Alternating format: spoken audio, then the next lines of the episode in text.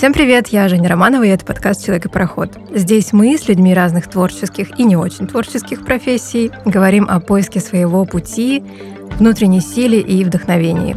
Я и мои гости стараемся нести идею о том, что нет ничего правильного и неправильного, и что в каждом из нас заложен уникальный потенциал. Надеюсь, подкаст станет опорой и поддержкой для тех, кто еще сомневается в себе и находится в поиске своего уникального пути. Друзья, маленький оф топ У нас тут э, обнаружилось, что есть какие-то фоновые шумы, и если вдруг вы их услышите на записи сейчас, сильно не возмущайтесь, мы делали все, что могли, но кто-то здесь вот в этом грузинском старом фонде решил отремонтировать, видимо, свое жилье. Надеюсь, что это не помешает нашему разговору. Ну а сегодня мы снова встречаемся в солнечном Тбилиси. И я очень рада приветствовать Олю Микитась. Оля — подкастер, продюсер. Привет, Жень, привет твоим слушателям. Привет, Оль, очень рад тебя приветствовать. Ты подкастер, ты журналист, ты продюсер, ты мама двух прекрасных ангелочков. Ты когда-нибудь писала это в профиле? Нет, это моя боль.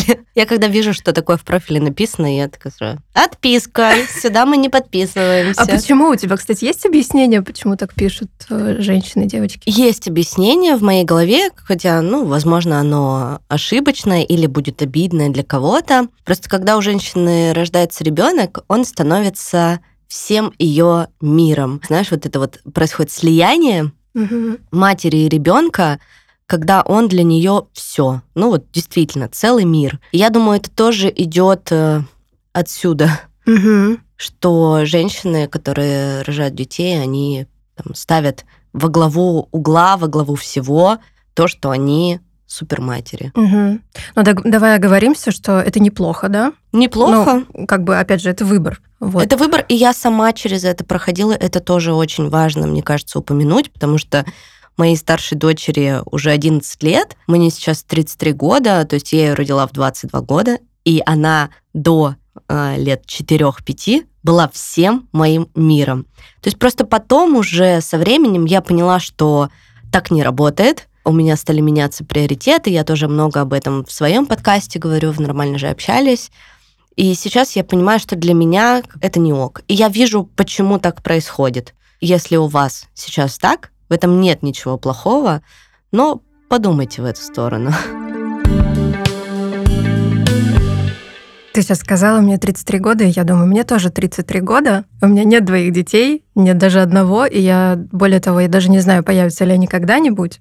И это тоже ок. Да, по да. идее, да. Но есть же социальные какие-то клише, есть же какие-то требования со стороны родственников, со стороны общества, социума, да, которые диктуют тебе какие-то правила. И вот как быть уникальным в своем проявлении, ну то есть даже в этом, не поддаваться этому натиску, этому гнету социальных клише.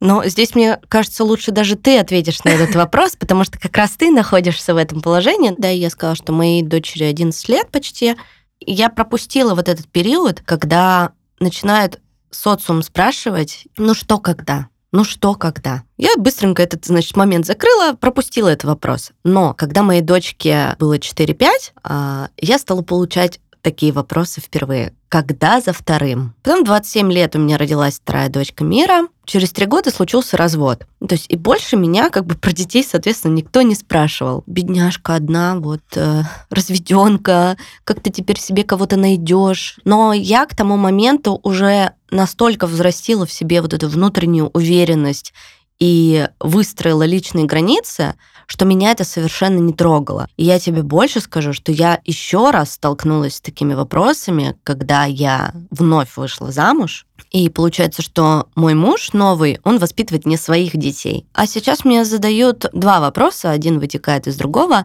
Ну, а как же Тёме не хочется своего родного ребенка. И второй вопрос отсюда вытекающий. Две девочки есть, но вам же мальчика не хватает для полного комплекта. Какой-то мифический кудрявый мальчик, которого мне обязательно нужно заиметь со своим новым мужем, нам это не нужно. Мы и так еле-еле тянем твоих детей в эмиграции. Финансовая сторона вопроса, в том числе, я не могу тоже об этом не думать, об этом не говорить, потому что дети, откровенно говоря, это как дорого. Вы в другой стране, у вас непонятный какой-то пока статус, у вас нет ни ВНЖ, ни ПМЖ, ни гражданства, ничего, вы не собираетесь возвращаться.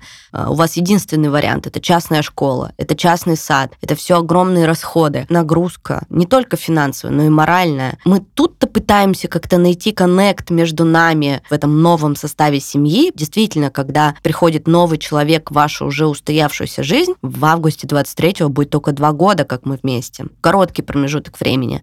То есть и он учится быть родителем. Конечно, у нас вообще не возникает мыслей о детях. Мы постоянно думаем о том, что, ой, ну вот скоро они вырастут, мы их э, воспитаем хорошими людьми, надеемся, да, вложим в них все, что мы можем в них вложить, дадим им хорошее образование, и как только часы пробьют 18 лет, аривидерчи, и эта жизнь будет посвящена только нам двоим. Мы такие, надеемся, мы до этого доживем, и наша кукуха к этому времени не поедет. Ну, то есть это не значит, опять же, что мы друг другу сейчас времени уделяем, но мы понимаем, насколько жизнь взрослых людей, которые хорошо зарабатывают, которые любят друг друга, у которых нет ответственности, обязательств за маленьких детей и такой огромной статьи расходов в том числе, могут кайфово путешествовать по всему миру, а, жить в разных уголках Земли, там, захотели тут, захотели тут. Но, откровенно говоря, мы не можем себе это позволить. Не только потому, что у нас красные паспорта, и мы ограничены. Просто то, что ты свободен. Свободен в своем передвижении. Детям не нужно в садик, детям не нужно в школу. Все, никого водить никуда не нужно. Посмотрим, пока у нас план такой. Дожить до 18. Ты настолько откровенно говоришь в подкастах, ты очень часто и очень много кому уходишь в гости. Я люблю говорить. Вот в связи с этим у меня вопрос. Подкаст — это душевный эксгибиционизм. Ты открываешься полностью. Я могу сказать, честно, признаться в том, что я не могу до конца сейчас быть откровенна настолько, насколько я есть. Угу. Ты к этому как-то пришла, или ты изначально была открытым человеком, откровенным, и для тебя не было препятствием сесть перед микрофоном, как перед какой-то мифической аудиторией, угу. и перед ними заговорить? Нормально же общались мой первый подкаст. Изначально я его придумала и начала реализовывать в 2020 году. В пандемию я начала слушать подкасты, и такая, вау, какой прикольный формат. Мне очень нравились разговорные форматы про секс вот эти «к тебе или ко мне», «это разве секс?». То есть для меня открылся какой-то абсолютно новый мир. Я слушаю людей, как будто бы сижу с ними в одной комнате, они говорят настолько откровенные вещи. И я помню, это было в Петербурге. Я на тот момент встречалась э, с молодым человеком, который был на 8 лет младше меня. У нас были отношения на расстоянии. Прошло чуть меньше года с моего развода а я со своим мужем была вместе 13 лет. Очень-очень серьезный был этап. Я такая, а почему бы мне не рассказывать свою историю? Не делиться тем, что у меня в жизни происходит? Ведь столько интересного. Вот отношения на расстоянии, разведенка с двумя детьми, партнер младше на 8 лет. 13 лет брака. 13 э, лет брака, ну типа столько-столько триггеров. И, и у меня внутри всегда жило чувство и желание быть э, журналистом. Мне всегда хотелось проявляться именно так. Но в 16 лет я в журналистику не пошла, стала горным инженером. Родители меня туда отправили, а я не особо тогда сопротивлялась. Не поеду я в Петербург, останусь в Екатеринбурге, буду кадастровым инженером. Это всегда было желание с детства. Я всегда любила писать, я всегда была очень общительной. Я, знаешь, такой человек, душа компании. Приходит и находит язык абсолютно э, с любым человеком. Ну, только если это не на грузинском или не на английском. Если посмотреть, там, вернуться на два с половиной года назад, посмотреть первые эпизоды, они как раз были отношения с разницей в возрасте, как мы пережили развод. Тоже непростая очень тема про детей и как женщины выбирают сами выбирают, рожать им ребенка или нет. Понятно, что со временем формат моего подкаста изменился. Сначала это были разговоры с несколькими гостями об одной теме, которая как-то нас объединяет. Потом постепенно я стала вести его одна с приглашенными гостями. Был у меня период, когда я записывала много моноэпизодов, например, после 24 февраля я понимала, что единственная моя сейчас связь с миром — это мой блог и это мой подкаст. И я много-много-много говорила, это стало для меня терапией. Открываясь перед своей аудиторией, ну, не побоюсь этого слова, наверное, многотысячной, я как будто бы лечила себя, и я старалась удержать эту связь, потому что, честно говоря, иммиграция вообще не входила в мои планы. Я 32 года жила в Екатеринбурге, планировала переезжать в Петербург, потому что это вообще город э, моей мечты, город моей любви, и все, у меня уже там вся картинка, вот ты говоришь, да, планирование. Я тоже человек планирования. У меня все было выстроено уже. Я знала, где я буду жить, я знала, где будет моя студия звукозаписи. Все, все, все было запланировано. И тут как бы полный крах э, всего, все рассыпалось. Подкаст стал вот этой вот ниточкой, да, вот этим вот психотерапевтом таким незримым, который меня вытащил. То есть это не значит, что я не была в психотерапии. Нет, я себе помогала разными способами, в том числе и личной терапии, и у меня даже появился опыт групповой терапии, медитации, короче. Я перепробовала все, что можно было, чтобы себя спасти, потому что первые полгода, конечно, было очень тяжело. Я помню, даже были периоды, когда я просто не выходила из дома, сидела в нашей квартире на окраине Тбилиси и просто рыдала каждый день. То есть и вставала с кровати только чтобы подкаст записать. Когда я рассказываю об этом там, с теми людьми, с которыми сейчас общаюсь, да, да, вроде по твоим, типа, по твоему инстаграму и не скажешь, что что-то тебе там плохо было. А у меня хватало сил в Инстаграме просто выложить красивые картинки Тбилиси. У меня не было сил говорить через эту соцсеть с аудиторией. Это закрывал подкаст. То есть и те люди, которые не слушали подкаст, они совершенно не знали, что происходит. Да, иногда я писала редкие посты, но ты как подкастер меня поймешь, что подкасте у тебя совершенно другое раскрытие, ты по-другому говоришь, ты по-другому мыслишь, ты можешь более полно раскрыть какую-то тему, тебе действительно легче открыться. Ну вот у меня так работает. И ты еще сказала фразу «А, «нужно жить здесь и сейчас». Она очень прикольная. Я много про нее рефлексировала, думала. Очень долгое время она была прямо моим таким манифестом. Я даже себе набила татуировку на руке «Нет лучше времени, чем сейчас». Как раз это случилось в 30 лет. Я прям несколько лет вот жила с этой фразой. Но э, сейчас я понимаю, что да, это классно, жить здесь и сейчас, да, ловить момент, кайф. Но с другой стороны, мое внутреннее, мой как бы склад характера, да, мое вот это планирование, оно дает о себе знать. Наличие двоих детей тоже дает об этом знать, и я не могу себе позволить жить здесь и сейчас. Вот мы такие с тобой сейчас запишем подкаст, и такие, а вот прямо сейчас мы хотим поехать на море. И я пошла, прыгнула в поезд, 6 часов до Батуми, и я уже кайфую на море, тусуюсь там с какими-нибудь голыми мужиками, и вообще мне прикольно, классно, офигенно. Да блин, нет. Хотя, с другой стороны же, нет лучше времени, чем сейчас, чтобы это сделать. Понимаешь, о чем? Как бы это крайность, но эта крайность помогает показать, что не все в этой системе здесь и сейчас э, работает действительно так, как мы как будто бы это представляем. Я тоже, у меня нет двух детей, но я тоже не могу себе позволить mm-hmm. прямо сейчас прыгнуть в этот поезд Тбилиси-Батуми и оказаться через 4 часа там. Это про мое, наверное, дурацкое слово осознанность, мое правильное распределение приоритетов. Ну, то есть понятие здесь и сейчас, оно сейчас немного опошлилось. Почему-то вот есть такое предубеждение, что э, ты обязательно вот должен бросить все и вот лететь.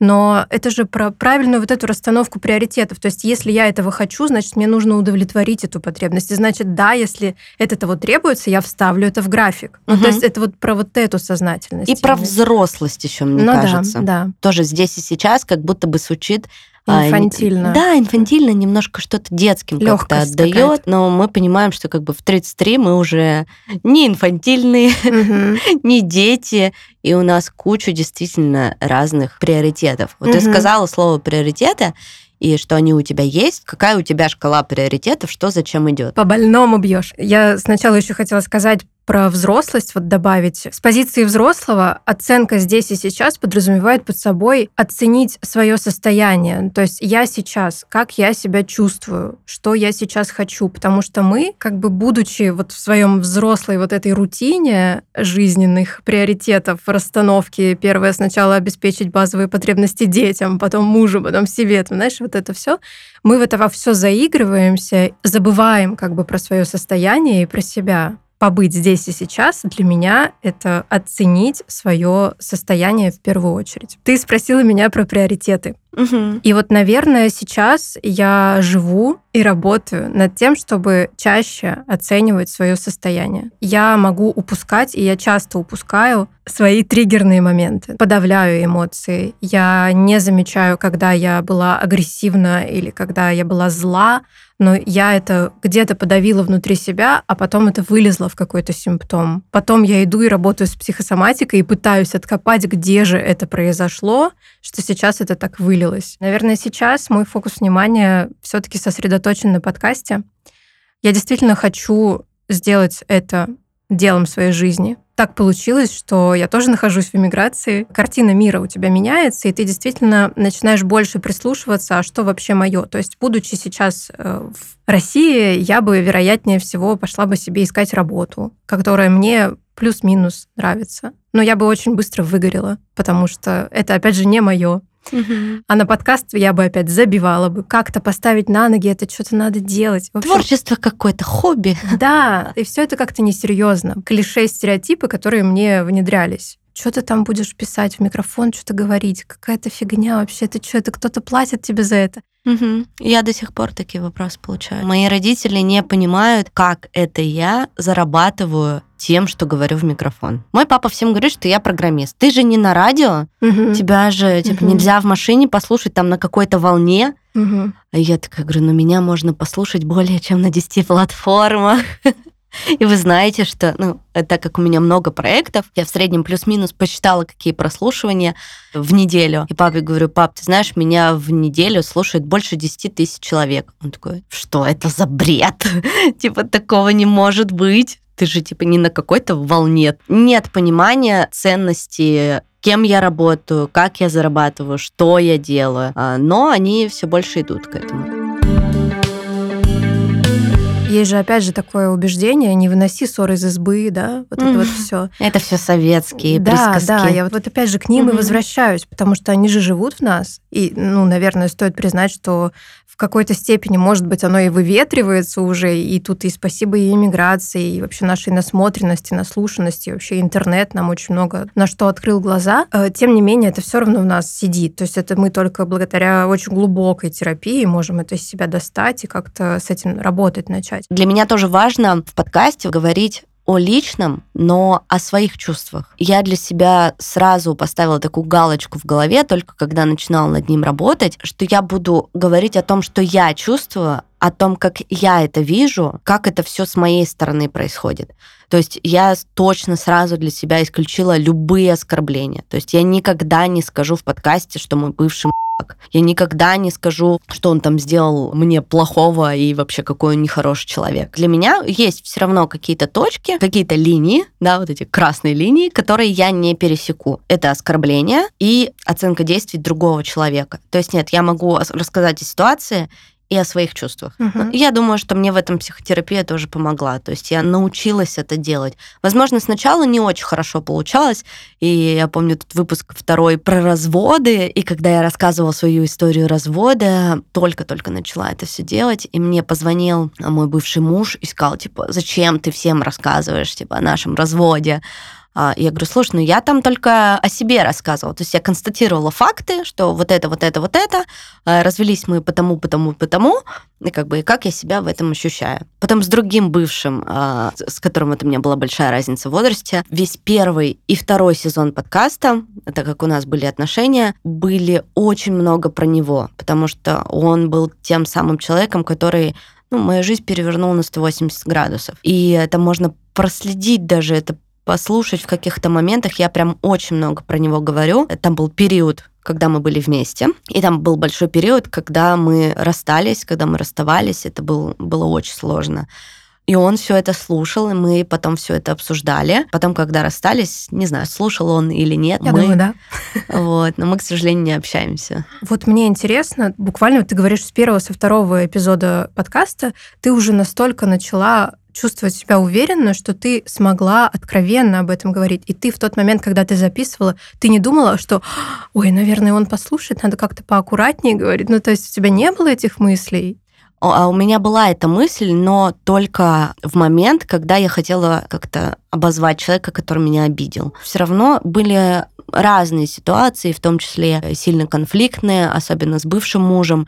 Но всегда у меня был вот этот маячок в голове, эта галочка, что никаких оскорблений на большую аудиторию никогда не будет. То есть я всегда только о себе, только о своих чувствах. Да, я буду говорить о том, что мне было неприятно, что мне было больно, да, что была вот такая ситуация.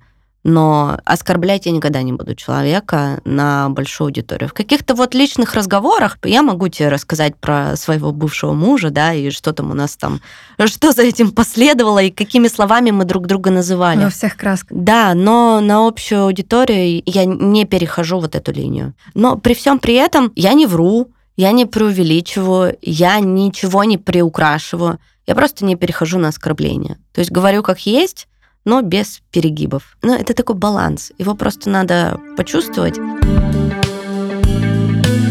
Я очень э, уважаю всех своих бывших. Да, вот даже сейчас я, когда рассказывала там про того парня, с которым мы расстались, да, про своего мужа, я очень люблю своего бывшего мужа. Это были, да, прекрасные 13 лет жизни. Мы были вместе с 16 лет. Мы столько периодов прошли вместе от окончания школы, первого секса на выпускном, первой съемной квартиры, э, ужасной квартиры, 20 э, квадратных метров какого-то сарая с тараканами, с крысами и со всем таким, а. А, первые работы, первые деньги, первый бизнес, первая покупка квартиры, первая продажа квартиры, ипотека, вторая ипотека. Мы 7 лет делали бизнес, интернет-магазин у нас был, а, общая компания друзей. То есть, ну как я могу выкинуть эти 13 лет из жизни и сказать, да он вообще черт. Нет, я не могу такое сделать, потому что я очень его люблю за то время, которое он мне подарил, за те воспоминания, которые у нас с ним есть, за тот опыт, который мы приобрели и за, ну, извините меня, двоих детей, которых э, мы вместе с ним сделали. У меня не очень много было партнеров.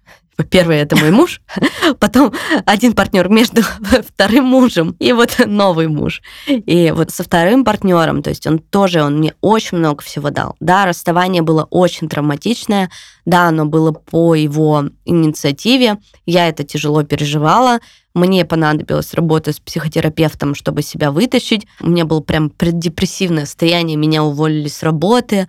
В общем, очень много было всего сложного, но при всем при этом я помню только хорошее. Сколько он мне всего дал. Если уж откровенно говорить, я бы не придумала, возможно, подкасты, если бы он не сказал мне в пандемию, когда мне очень было скучно, типа, а ты когда не слушала подкасты? Вот у тебя же есть в айфоне фиолетовый значок, скачай, послушай. Я такая, вау, круто, прикольно, спасибо. И он мне говорил, давай, давай, это круто, это классно. И я его делала как хобби. У меня была обычная работа параллельная, я была управляющей в баре. Он мне дал очень жесткий такой boost, когда я последний раз к нему приехала в декабрь-январь, это 20-21 год, то есть подкасту там было 3-4 месяца, и я такая, блин, ну я не знаю, типа, как его развивать, просто делаю его по кайфу. И он мне накидал столько идей, что мне нужно делать, как мне нужно развиваться. Буквально спродюсировал тебя. Да, он поверил в меня, меня и сказал, что ты офигенная, ты делаешь э, прикольное дело, у тебя там все получится. И он мне постоянно еще э, вот эту мысль вносил, что тебе не нужно работать управляющей. Это не твое. Они выпивают из тебя все соки, они платят тебе копейки. То есть вот он мне постоянно, постоянно капал на мозги. И потом даже, когда отношения закончились, э, работа закончилась, я вспоминала все эти моменты, и такая, о, спасибо, да, мы были вместе не очень долгое время, там полтора года, но за эти полтора года он внес существенные изменения в мою жизнь. Я редко об этом говорю. Благодаря нему я приняла решение о разводе. Именно благодаря, потому что последние два года моего брака, они были очень тяжелыми, и я постоянно жила с мыслью, что я хочу развестись. То есть вот это, это было фоном всегда. Но мне было страшно, у нас было двое детей. Я не хотела повторять судьбу своих родителей, а, чтобы мои дети стали детьми разведенных родителей. Я готова была это терпеть, терпеть, терпеть. К 30 годам я поняла, что я уже ну, просто, блин, я настолько несчастлива. Типа, мне настолько не нравится моя жизнь. Да, у меня есть муж. Да, у меня есть полная там семья, дети прекрасные, красивые, деньги какие-то есть. То есть, ну, в принципе, как бы вот, картинка хорошая. Но я несчастна в этом всем. И тогда в моей жизни как раз появился вот этот молодой человек, мы дружили, у нас ничего не было, то есть не было такого, что я к нему ушла. И он мне задал такой вопрос, который, ну просто, знаешь, вот как лампочка. Бывает в жизни каждого человека а, вот такой человек, который, как бы, знаешь, влетел, что-то там в твоей жизни все поменял и вылетел. И все, и его больше нет. И он тогда меня спросил, человеку 22 года, мне 30, и он спрашивает, слушай, а ты его любишь? И я такая просто сижу, такая, ну серьезно, а я люблю его? Типа, или я просто... Никогда вот... не задавала себе этот вопрос. Реально тут... не задавала. Угу. Вот правда, до смешного не задавала. Я сидела просто и такая... Я живу с человеком столько лет, у нас двое детей, я не могу ответить на вопрос, люблю я этого человека или нет. Это для меня было, как, знаешь, обухом по голове. И я пришла, помню, домой, легла рядом со своим мужем, всю ночь не спала, просто смотрела в потолок, гоняла там разные мысли. Я его люблю или не люблю. А вот так люблю, а вот так не люблю. Ну, короче, вообще не могла понять. И к утру просто я... Первое, что я сказала, когда он проснулся, я хочу развестись, я больше тебя не люблю. Все. То есть вот этот простой, но очень сложный вопрос помог мне принять очень важное решение. У нас в жизни, мне кажется, у каждого есть такой человек-маяк, и даже не один. Даже чаще всего бывает не так все радужно заканчивается, как у тебя, да, у тебя все осталось со светлым чувством благодарности к этому человеку. Но бывают же ситуации, когда ты страшно ненавидишь человека, но при этом он тебя чему-то научил. Да. Это подтверждает мою теорию о том, что каждый человек в нашей жизни, он пришел для того, чтобы что-то в нее привнести, чтобы чему-то научить. Или мы пришли в жизнь этого человека, чтобы чему-то научить. То есть мы друг об друга, как сейчас принято говорить, угу. учимся. И в связи с этим, мне кажется, что очень важно э, воспитывать ценность э, друг друга, что ли. Я понимаю, что есть эмоции, что мы очень часто злимся, гневимся на других людей, но очень часто, мне кажется, важно в этот момент, опять же, здесь и сейчас, оценить, что сейчас в этот момент человек чувствует напротив тебя, да, то есть у него могут быть какие-то свои обстоятельства, у него может быть развод, у него может быть тяжелая ситуация, и поэтому он тебе нагрубил. То есть я призываю всегда вот к толерантности в этом ключе. Опять же, обращать внимание больше на чувства друг друга, на свои в первую очередь, и на чувства друг друга. Сейчас вообще мне хочется поговорить про твою фамилию. Давай. Вот вдруг. А, я, знаешь, я так задумалась, у тебя очень звучащая, такая очень интересная фамилия. Она твоя, девичья, или это фамилия мужа? Расскажи, поделись. Я нигде об этом не слышала. Микитась — это не моя фамилия. Ну, как сейчас она уже моя. Это фамилия моего бывшего мужа. Я вышла замуж за него в 21 год. Мне никогда моя фамилия не нравилась. Моя девичья фамилия Бызова. Был такой период, был супер популярен э, Дом-2, и вот это вот все. И когда я представлялась вот в этом подростковом возрасте, да, там потом 18-20, все таки ой, Бузова! Для меня это был такой жесткий триггер, а, потому что я ее не могла это вообще созвучно? переносить. Созвучно, да. А. Типа у меня была Бузова фамилия, а, ага. типа ее фамилия Бузова. И когда я представилась, типа, меня зовут Оля Бузова. Такие, Бузова? Меня реально трясло, потому что Ольга Бузова — это не мой кумир, так сказать, и вообще не тот человек, на которого мне бы хотелось быть похожим. А когда я начала встречаться с мужем в школе, в 11 классе, его фамилия Мики Тась, вот мы были такой парочкой, что нас все называли Мики и Мини. О, как мило. Вот, и на все нам праздники что-то дарили, какие-то брелки, там, знаешь, футболки с Микки Маусами. Вот и мы, типа, вдвоем такие э, школьнички, подростки. И мне всегда нравилась его фамилия. Я такая, блин, прикольно. Это украинская фамилия. По его а, отцовской линии а, все с Украины. И, конечно, типа, я с первым делом, когда я вышла замуж, такая, все, типа, Микитась, моя фамилия, я беру ее себе, меня все документы. Я настолько с ней сжилась за эти а, 10 лет а, почти, что я была в браке, Плюс у меня у детей такая же фамилия. Во всех социальных сетях, все документы, загранпаспорта, все на эту фамилию. И когда был вопрос, ну, уже стоял там о разводе, о дележке всего, в том числе и фамилий, а, я сразу сказала своему бывшему мужу, что я оставлю себе фамилию. Его родители были категорично против. А, но я стояла до конца. Никто не может у меня забрать сейчас эту фамилию, с которой я живу уже больше 10 лет. Если ты с фамилией бывшего мужа, значит, ты до сих пор а, принадлежишь ему, или твое сердце принадлежит ему. Вот это вот все.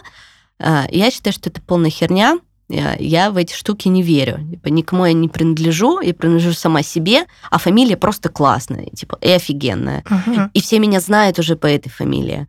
То есть все у меня уже с этой фамилией связано. Огромный кусок моей взрослой жизни. Блин, come on, с 20 лет. Я считаю, что Оля Микитась это уже бренд.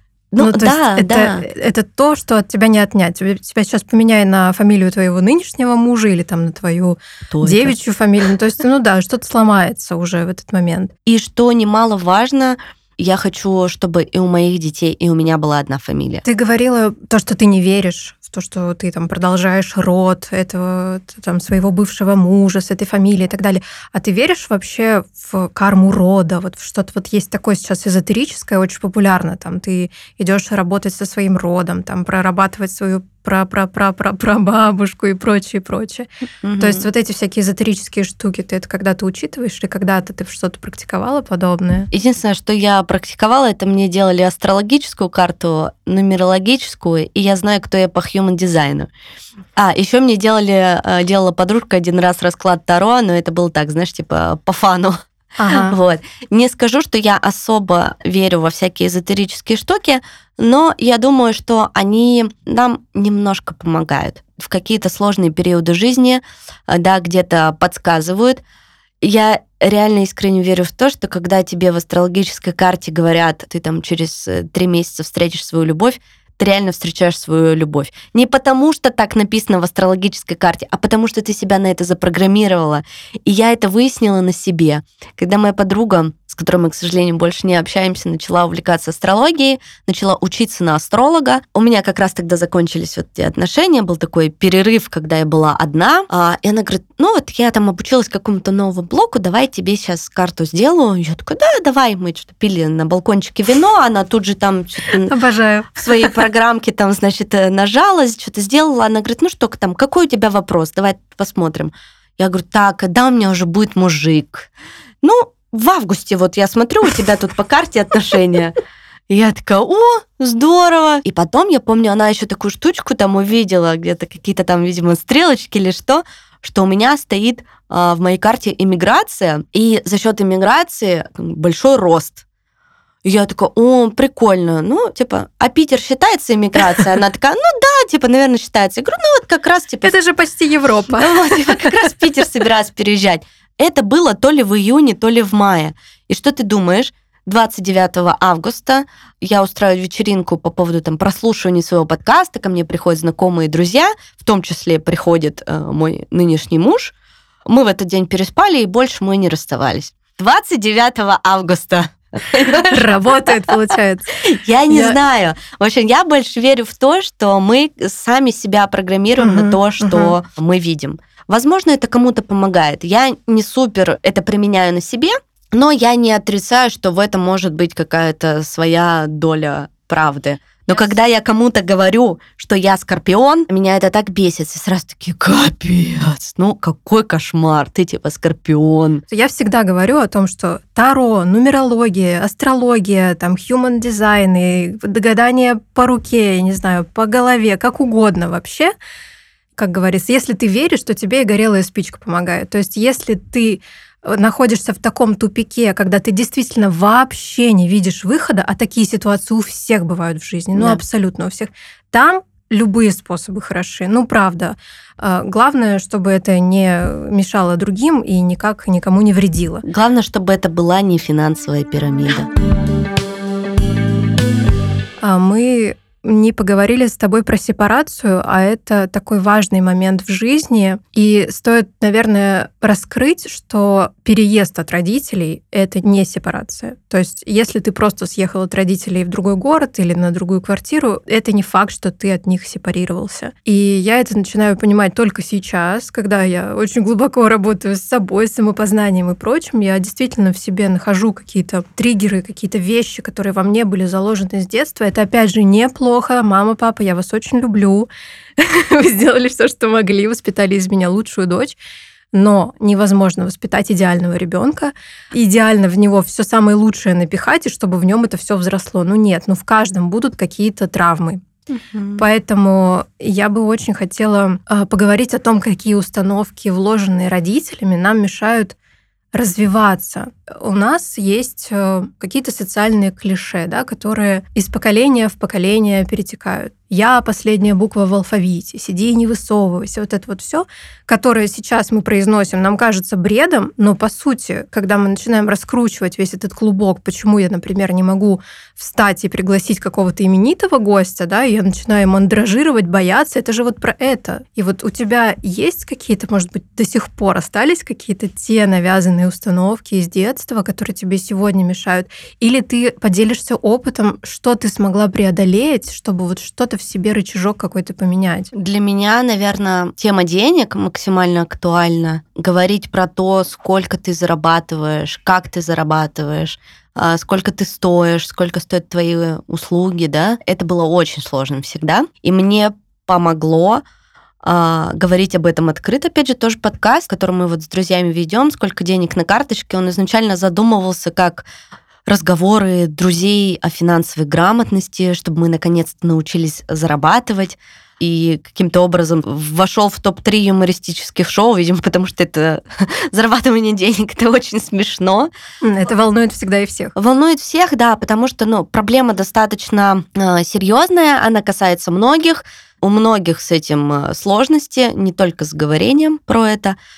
И вот с помощью подкаста каждый выпуск, когда я начала говорить, сколько у меня денег в копилке, я там несколько сезонов просто копила на студию и, соответственно, озвучивала постоянно эти цифры. Вот я столько накопила, вот я столько накопила. А сейчас я уже просто говорю, сколько у меня на карточке Ларри. Иногда у меня может быть нисколько Ларри на карточке, и поэтому я говорю, у меня там 10 лари на карточке, вот, больше нету, все, что у меня осталось. Когда я стала, опять же, это проговаривать, это говорить, мне стало в других разговорах с людьми тоже достаточно легко говорить о заработке. Сколько у тебя там стоит вот такая-то услуга? Я такая, это стоит 10 тысяч. А сколько вот стоит там с тобой вместе там подкаст запустить? А это вот стоит вот столько-то. Там, сколько у тебя стоит реклама? Там, реклама у меня стоит там, 50 тысяч. Раньше я бы такая, ну, может, не стоит говорить, сколько стоит у меня реклама. Потом такая, у меня стоит реклама 50 тысяч, приходите, покупайте. Она супер классно работает, понимаешь? Угу. А у тебя не было такого, что, ну, если особенно обращается угу. кто-то знакомый или там друг, там, сколько у тебя вот стоит консультация, например, не было страха брать деньги от своих каких-то знакомых, близких, даже не то, что это страх, а как бы тебе неудобно угу. немножко. Вот тебя такого не Вначале было? было, угу. конечно. Вначале, когда я вообще свои первые интеграции начала продавать, мне казалось, что я продаю воздух. Угу. А у меня первая интеграция в подкасте стоили там 3-5 тысяч рублей. То есть я тоже как-то их знакомым предлагала. Угу. Я такая, ну, блин, а как может просто полторы минуты того, что я расскажу, что кто-то классный, стоить 5 тысяч рублей? Потом, когда я начала консультировать, у меня первые консультации стоили 2000 рублей, а проводила я их э, примерно в течение трех часов в офлайне. Есть это еще доехать надо, встретиться а, вот это вот все, три часа поговорить, параллельно еще где-то там чай заказать, вот это все, и две тысячи получить. Было такое. Но постепенно, постепенно, а, когда я становилась более уверенной в себе, более уверенной в том, что я делаю, как я это делаю, я стала ощущать ценность. Я действительно увидела фидбэк от людей, это тоже очень важно. И я стала говорить плюс об этом в подкасте, плюс подключилась психотерапия. Сейчас у меня вообще с этим проблем нет. Ну, в основном сейчас а, я не рекламирую свои услуги как консультации или еще что-то, потому что все приходят по знакомству. Типа, мне вас порекомендовали вот эти, а вот моя там знакомая запускала у вас подкаст, она так довольна, можно к вам. Ну, то есть я уже почти... Уже даже другая ценность совершенно. А, другая услуги. ценность. Я угу. когда подумала об этом и это проанализировала, я такая, вау, круто, типа, наконец-то вот у меня такой уровень. То есть это не значит, что я себя перестала как-то рекламировать или перестала рилсы записывать или говорить об этом подкасте. Нет, я все так же продолжаю это делать, но это уже какой-то немного другой уровень. То есть я уже прям чувствую себя очень ценным, очень серьезным специалистом. Все-таки время тоже влияет. Угу. Когда ты понимаешь, что у тебя два с половиной года за плечами опыта ежедневного говорения, слушания, редактирования, э, записи подкастов и вот это вот всего, то есть подкаст это моя единственная деятельность, она вся э, выстроена, там, весь мой заработок выстроен вокруг подкастов. Ты понимаешь уже, что да, я специалист. Угу. Я в этом разбираюсь.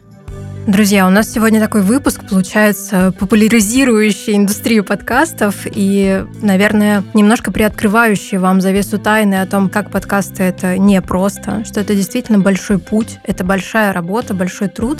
Поэтому обязательно, пожалуйста, перейдите по ссылке в описании, поддержите этот выпуск на платформе, где вы его слушаете, поставьте оценку. Apple Podcast — это звездочка, Яндекс Музыка — это сердечко. Да, можно на Казбоксе поставить комментарий, оставить. И переходите в мой телеграм-канал, где мы обсуждаем выпуск. Поддержите нас.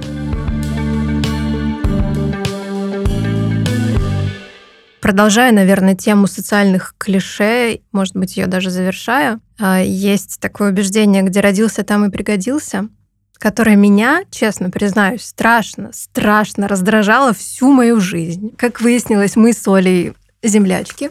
Я родилась в Перми. Ты родилась в Екатеринбурге, да? Да. Родилась и прожила там 30 лет, а я 20 лет в Перми. И сейчас мы живем по соседству в Тбилиси.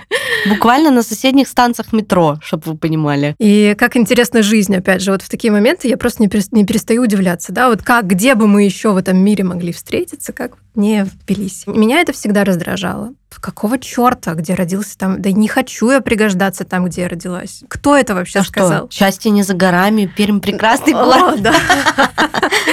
Вот скажи, пожалуйста, у тебя не было никогда этого синдрома провинциала или какого-то такого ощущения, что вот, да я из Екатеринбурга, ну вот есть же там москвичи какие-то, есть же люди, которые живут в Нью-Йорке, там, ну они-то понятно, ну я тут свое маленькое дело делаю. То есть какой-то комплекс маленького человека. У тебя его не было, как человек из не такого большого города, как Москва, скажем. Екатеринбург все-таки большой город. Я просто тебе э, приведу пример. Когда меня спрашивают в Тбилиси, это очень частый вопрос. Когда ты садишься в такси или там еще где-то в каких-то смолтолках, а ты откуда? И я всегда говорю, я с Урала. Ну, то есть для меня это, типа, я с Урала. Да, для меня это больше скорее гордость, чем я из Екатеринбурга. Ну, то есть Екатеринбург охрененный город. В нем офигенные люди живут. Про нас много говорят всякие люди угу. э, нехорошие, я бы так их назвала, знаешь, там центр межзотной либероты или город бесов. И вот это вот все, то есть он настолько... Ельцин-центр, как нашумел. Ельцин-центр, Ройзман, он настолько мой, этот город, и я настолько его люблю.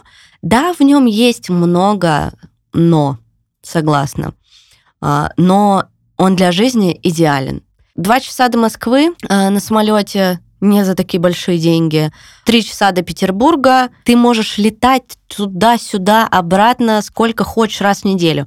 Я, когда летала постоянно к своему э, парню в Петербург, я покупала билеты на победу, они стоили две с половиной тысячи рублей. Я складывала все свои трусы самые красивые в рюкзачок. Э, ноутбук, рюкзачок на плечи, 2 500 в одну сторону, 2 500 в другую. Красота. Кайф. То есть он еще и находится в таком месте, знаешь, в центре, очень удобно по локации. И плюс сам город максимально компактный, максимально классный, удобный, комфортный. И вот я жила в центре города э, последние пять лет. Красноармейская Карла Маркса, если вдруг нас там слушают люди из Екатеринбурга. Я даже примерно представила. Вот, да, то есть где Высоцкий, вот недалеко. Да, то есть да. это самый центр, это классное место. Плюс там офигенно много спешлти кофеин прикольных. То есть там гастро индустрия тоже развивается. Угу. Я как человек, который люблю все красивое и вкусное, для меня это а тоже кто важно. не любит? И плюс еще знаешь, что очень важно? В Екатеринбурге максимально было комфортно. Не знаю, как сейчас, я уже там полтора года не была, и вообще много изменилось.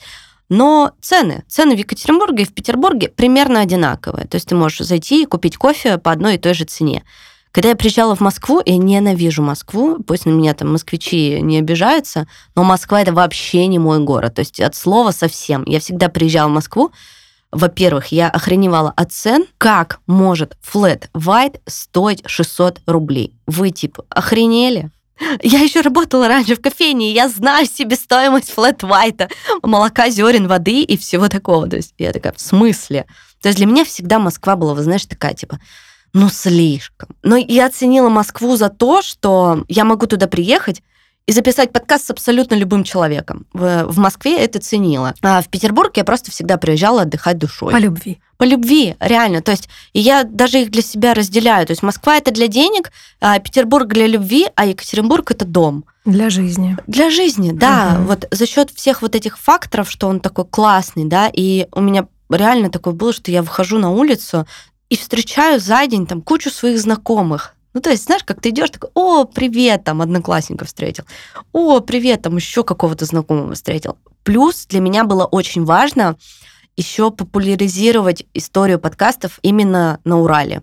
Угу. Вот, и поэтому, когда я начала консультировать, когда я начала делать свой подкаст, я еще, э, так как у меня было очень много, ну, и есть знакомых, э, друзей из разных абсолютно сфер, за 30 лет накопилось, знаете, в маленьком городе, полуторамиллионном, я стала читать лекции про подкасты. Я стала прямо эту тему двигать, двигать, двигать.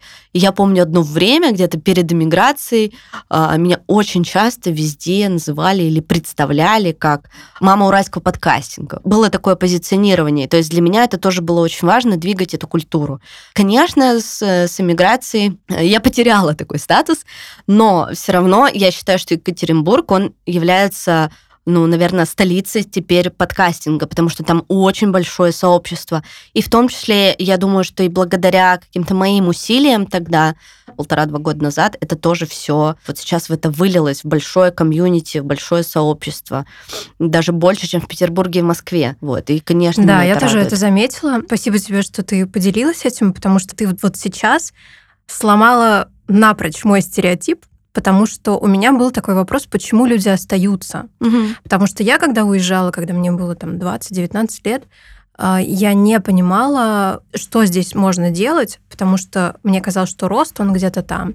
И мне казалось, что люди, которые остаются, они остаются из-за страхов. Из-за страхов, что там не получится, да. страхов роста. Ты сейчас мне показала такую картину, что можно действительно оставаться в своем родном городе, но при этом масштабироваться, расти, развиваться и при этом еще подтягивать других людей и двигать свою тему. Это очень круто. Да, но все равно, помнишь, я тебе говорила о том, что я хотела переехать в Петербург? Да. То есть я пришла к тому в итоге, что я стала чувствовать, что мне тесно. Угу. Мне стало тесно, и моя любовь к Петербургу была настолько большой, и я очень часто описывала это свои ощущения, потому что за те последние вот два года перед а, переездом я постоянно туда моталась. Ну, то есть буквально там каждый месяца два. И всегда это было одно и то же ощущение. Я выхожу из самолета, из этого бело-синенького, на трап. Там обычно к победе никогда эти рукава не подгоняли тащиться на автобусе. Хорошо, и... не стоя. Да-да-да, или пешком. И я всегда ощущала вот это чувство, когда я выходила из самолета, и вот этот питерский воздух, я его вдыхала, и такая, блин, я дома.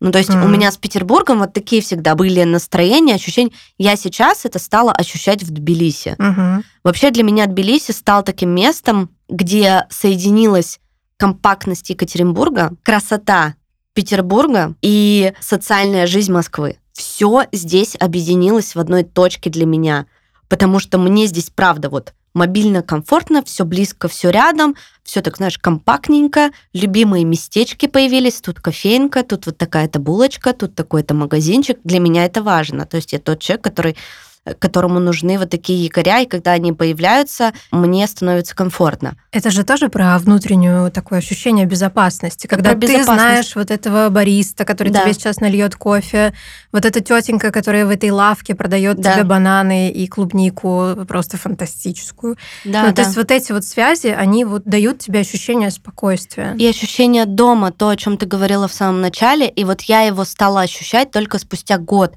И я поняла, что для меня это прям очень важно, и мне сейчас здесь очень хорошо. Плюс я очень люблю все старинное, красивое, лепнины, двери, улочки, вот это вот все, платаны. Мне это безумно все нравится. И От я... которых я хожу и чихаю. Вот. А я, наоборот, хожу, кайфую и любуюсь ими, потому что здесь, когда наступит осень, если ты еще будешь жить здесь, то это все будет золотого цвета. И это все дороги будут усыпаны а, вот этими листьями, похожими на да, кленовыми. осенью. Очень красиво, безумно. И я понимаю, что вот эта красота, а, непричесанность Тбилиси, даже где-то вот Петербург, он, конечно, такой причесанный, да, немножко отреставрированный, тут красиво, тут красиво. Как бы Тбилиси, если честно, отстает. А тут граффити разрисованы, тут штукатурка отвалилась, тут балкон перекосившийся, тут дверь отвалилась. Но я в этом... Ты Питер описываешь сейчас. Вот. А я, наоборот, как бы Питер в моей памяти, а, вот мои любимые районы, мои любимые улицы, это вот больше где-то район Таврического сада, там как-то, наоборот, все очень, очень причесано. Петроградка тоже уже более-менее причесана последние года. Ну, конечно, можно лучше. Если бы Москва не отбирала все деньги у Петербурга, он был бы намного краше. вот. Но это реально так. И как бы и вот в Тбилиси вот эта красота, то есть я прям хожу, и у меня глаз радуется. Типа, мне все это старье, мне все это вот, э, все эти камешки. По кайфу. Мне по кайфу, мне приятно в этом находиться. Вот эти якори, э, компактность, да, доступность всего и понятность. Бабушка с клубникой, кофейня, вот это все.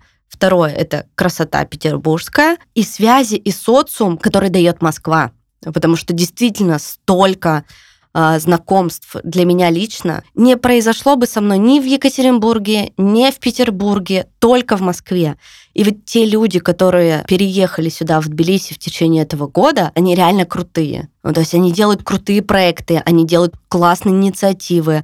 Я это почувствовала и на себе в том числе, и на своих детях. То есть я понимаю, что мои дети никогда бы не могли пойти на лекцию Ильи Колмановского в Екатеринбурге. А. А здесь, извините меня, то Петрановская, то Дима Зицер, то Илья Колмановский читает лекции, концерты, вот это вот все, что сейчас, к сожалению, к моему большому сожалению, невозможно реализовывать в России. И, и я понимаю, насколько здесь, вот прям сейчас, мне супер комфортно, потому что все равно у нас были мысли ехать дальше, что-то делать, я там, где-то в январе-феврале поняла, что я еще не напиталась, я еще не насладилась, мне еще здесь нужно время. Я к твоей формуле Грузия равно дом хочу еще добавить, что здесь просто какие-то бесконечные возможности путешествий по стране. Угу.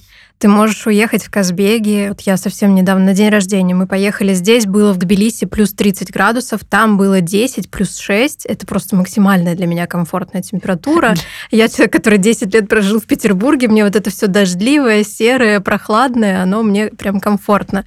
И я испытала невероятный кайф, когда ты смотришь перед тобой огромная эта гора стоит, которая, как вот в предыдущем выпуске Женя Перлин говорил, она меня зовет.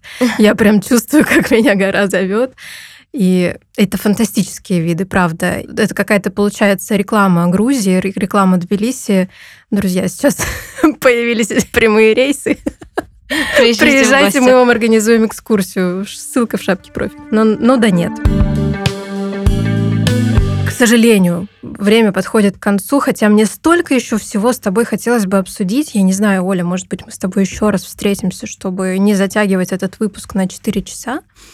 Я хочу тебя поблагодарить. Это был настолько откровенный разговор, но он был для меня очень необычный, потому что, во-первых, я признаюсь честно вам, друзья, открыто сегодня перед своей аудиторией как никогда. Все-таки я я готовлюсь э, к выпускам, навожу некоторый research, так сказать. С тобой, Оля, я провела буквально двое суток, два дня и две ночи, Вау.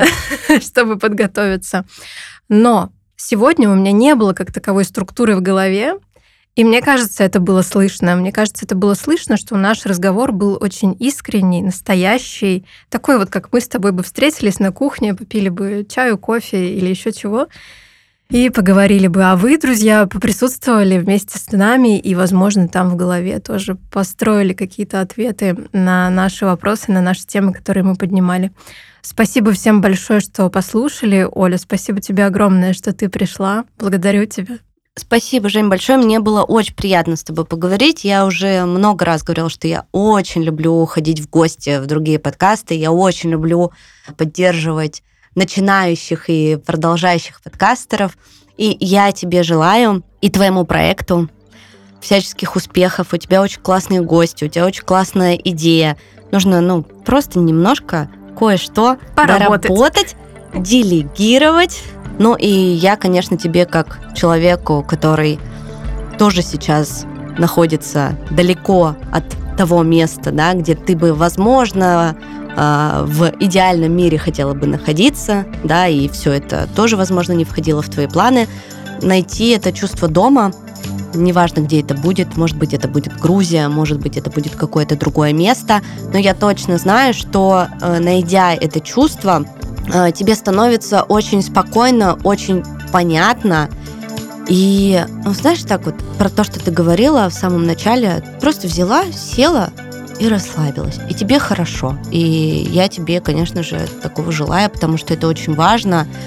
Спасибо тебе большое, что ты меня позвала в гости, что ты мне задавала такие интересные вопросы. Удачи тебе и всяческих успехов. И обязательно ставьте Жене лайки в Яндексе, в Apple подкастах оставляйте свои комментарии, пишите приятные слова. Я сама как человек, который тоже занимается подкастами, читаю абсолютно все. И каждый комментарий, каждая оценка до сих пор приводит в дикий восторг. Для вас это будет несложно. Это занимает меньше одной минуты. Ты сказала все за меня. Спасибо тебе огромное. Сорян. Всем, всем... Это профдеформация уже. Всем пока-пока.